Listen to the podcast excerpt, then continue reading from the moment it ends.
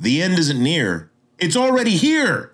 I'm talking about the dark night of the soul. We've all experienced it, we've all lived through it, and it needs to be in your story.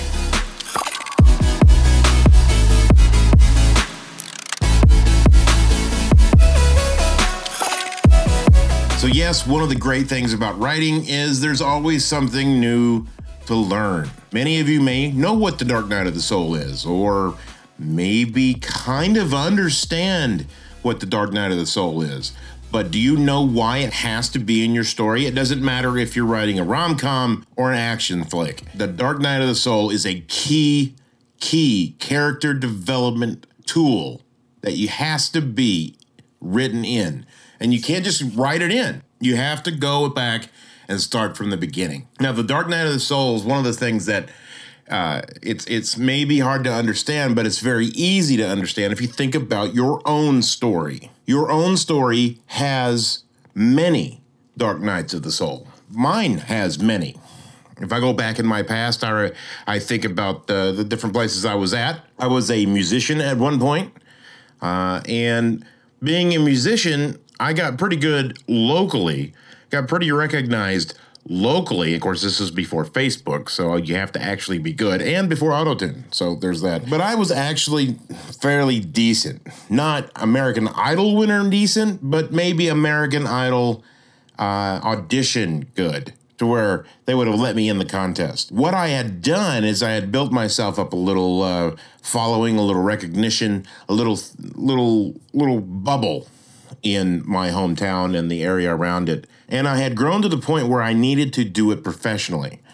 Now, there's a difference between playing around town and in little bars and here and there and doing something like music professionally. It was work. It was going to be hard. It was going to put me from the top dog back down to every freaking yokel that ever comes into the to the door with a song and and I wasn't I guess I wasn't ready for that. I wasn't ready for what it was going to take because instead of being introspective, learning how to write better songs, learning how to play better on my guitar, learning the intricacies, I shoved it off and went and did something else.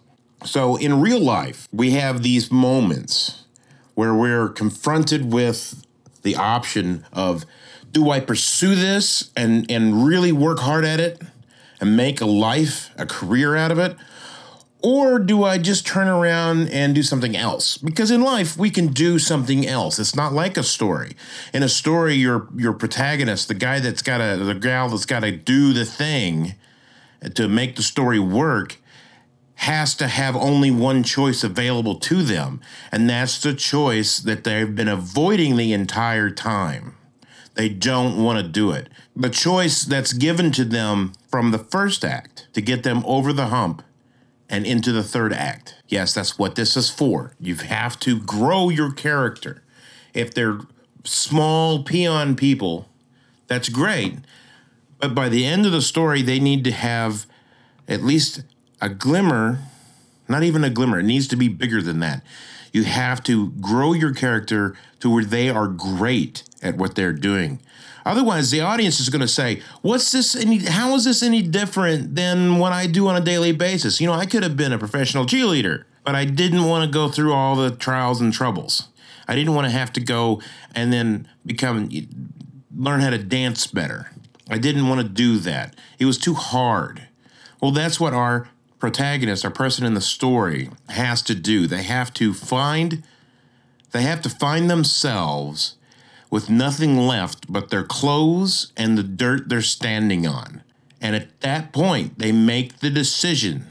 They make the decision to go ahead and do the thing that is hard because the thing that is hard is is is what makes life great in a story and in real life too. At the point that you're torn down completely is when you grow because you're forced to grow as a person or in your story. If you don't push that character to the point of having no other choice than to do whatever it is they're going to do, whatever magical thing that happens to them, then guess what? They're going to choose something else, wouldn't you? And that's the key to this. The Dark Night of the Soul is something that has to be done, and it doesn't matter what. If you get a rom com, for example, The Dark Night of the Soul may be where she's lost her job, she's lost her boyfriend, and she's come face to face with the reality that she's not a nice person, and she has to change these things. Or she hasn't been a nice person to the person who really loves her. And that's when that character learns to accept the love and admiration of the person who's been by their side the entire time. That's kind of a generalization of rom coms. Same thing in an action script, uh, sci fi script, doesn't matter. You, you can have something come out of the blue and save them, but that's you know you might as well be writing uh, old Greeks old, old Greek stories. All of a sudden, God comes down and gives you a gives you a gift that you can miraculously fix the story, but the character didn't grow. If the character doesn't grow, if it doesn't get better, then guess what? No one cares because it's no different than real life and all this special. He won the lottery. Yeah, it would be nice if we hit the lottery. How many people do you know that have hit the lottery? Maybe there's one person out there that knows someone who hit the lottery, but the rest of us don't. The Dark Night of the Soul is exactly where your character does their final transformation so they can beat think of it as a video game. They can beat the big boss. It's got to be there for them to grow because if they don't grow, they can't win. Same in life. If we don't grow, we can't win. We have to move on. Uh, does that mean quit? No, absolutely not. It does not mean quit. It means pull yourself up, get yourself together, and go. Use the tools that you have or the new tools that are brought to you by, say, a mentor because a mentor is very important. But the problem a lot of screenwriters run into is they forget to add in in the first act what exactly they need to get over the hump into the third. And that hump is always the dark night of the soul. And it, it, should it be less dramatic? Let's let's pull it back a little bit. You know what? No, I I, I agree with. There's some there's a consensus of thought that if you water it down, it doesn't make it as big. And I agree with that because, again, the audience is sitting there and they're saying, yeah, I went to the grocery store too, and I met this guy, and I didn't do anything about it, and I went on. Or I met this girl at the at, at the coffee shop, and I didn't do anything about it, and I went on. Boy, I wish I would have, and for the rest of their life, they're wishing they would have. That's normal life. We're not doing normal life. This is not this the, the screenwriting, storytelling is not something that reflects real life. Even in the ones that supposedly do reflect real life, you'll still see these story aspects. Whatever you're doing to get this guy over the hump, to get him past the dark night of the soul, also has to be seated in the first act, hinted to in the second act. Like, for example, a mentor, Obi Wan Kenobi. Obi Wan, what does he do? He comes in, he teaches Luke all this stuff, and then he gets killed. Dark Night of the Soul. Oh my God. Luke also has to go and fly an X Wing, which, how did he get in an X Wing? I don't know. Their standards of training in the Rebel Army aren't quite up to par, if you ask me. But whatever. Now he's no longer special. He is just another guy flying an X Wing, right? So for Luke, turned him into nothing. How could he go any further? But he was able to use it when the mentor returned as a voice in his head. Use the force, Luke. He learned something as he went along. He was reminded of what he was given, what, what training he was given that he didn't have in the first act, right? Same as in life. You learn something along the way, and then you get there, and what happens? You forget it. And then later on, you go, oh man, if I only remembered how to throw that right hook like the guy showed me. Too late. Our protagonist can't forget. He has to have something remind him. That's why you'll see a flashback in a fight scene like that, for example. Flashback to, oh, I'll get my ass kicked. Oh, yeah, the right hook. I'll use that now. Uses the right hook, and he wins. I'm being simplistic about it, but it's it's basically the same thing. But the Dark Night of the Soul is exactly what you have to have. It, it it's it's part of who you are as a person, and use that experience as the emotional reason. Use that emotional experience that you could have had or did have, and imply that into your character, and the character will be better for it, and everyone will love your story. But again, you got to worry about if you show if you're all of a sudden using a gun in the in the third third act, or you're using whatever special power, things like that, then you have to bring it in. You have to seed it through your rest of your script. If you don't do that, then guess what? You're going to have nowhere to go. You're going to start writing, and you're going to say, "Oh no, I, I don't know where I'm going now." Because you don't have that, which means you really need to plot out your script. You need to get in there and grab that outline and create it. J.K. Rowling outlined her entire book. You can go online and look at it. Uh, it's pretty cool. Uh, she outlined everything that's going to happen, the Nagini, the whole nine yards, everything. She knew what was going to happen before she started actually writing the words. Some people say that they they can just sit down and start writing and it makes a good script. Uh, maybe they can sit down and start writing. They get a scene or two in, but then they break down and they go back to the basics and they figure out, well, what's going to happen next? Why is this person going to do that?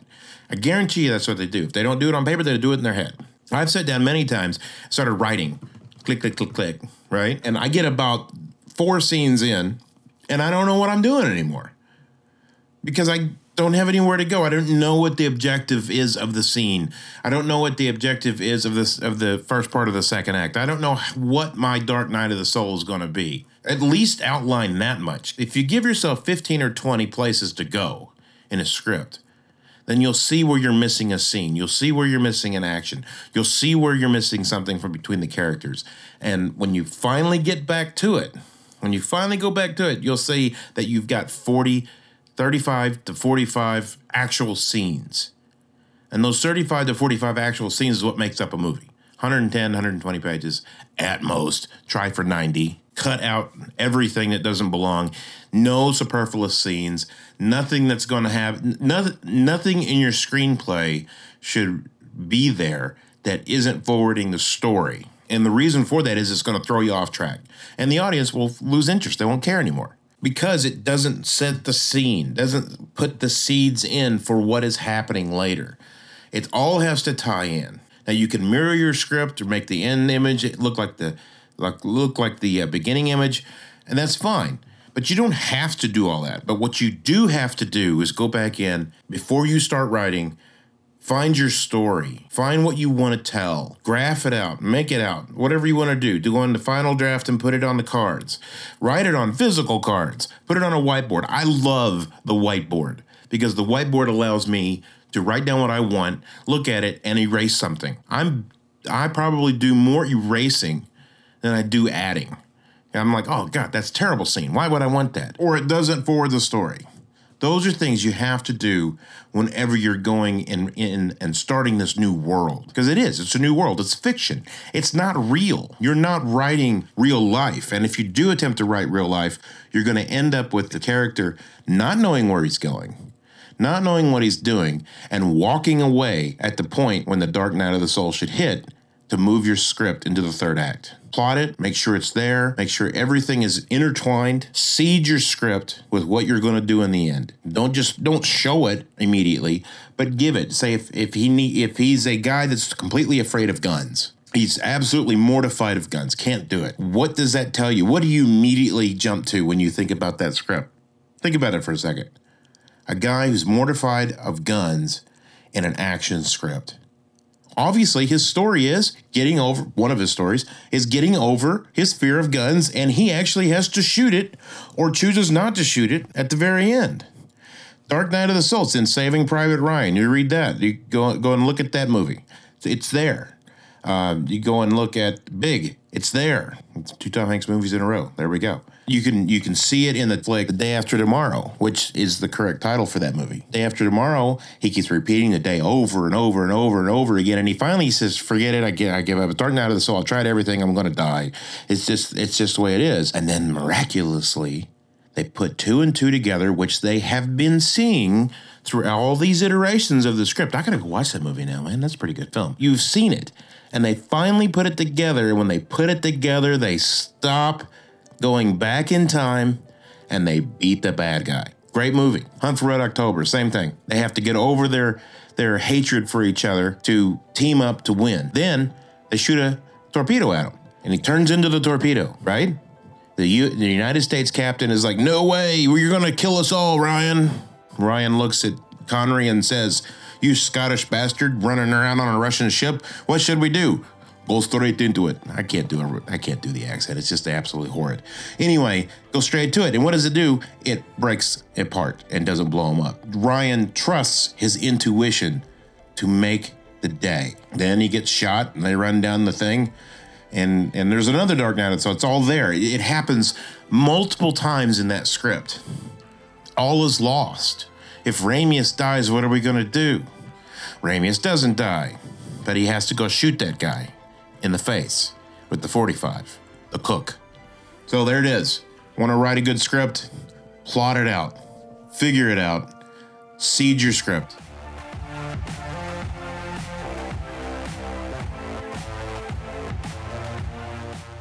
So, as you know, I'm Paul G. Newton. Please visit my website, paulgnewton.com. Go there, check it out. Buy something if you want. That'd be great. Be really great, actually.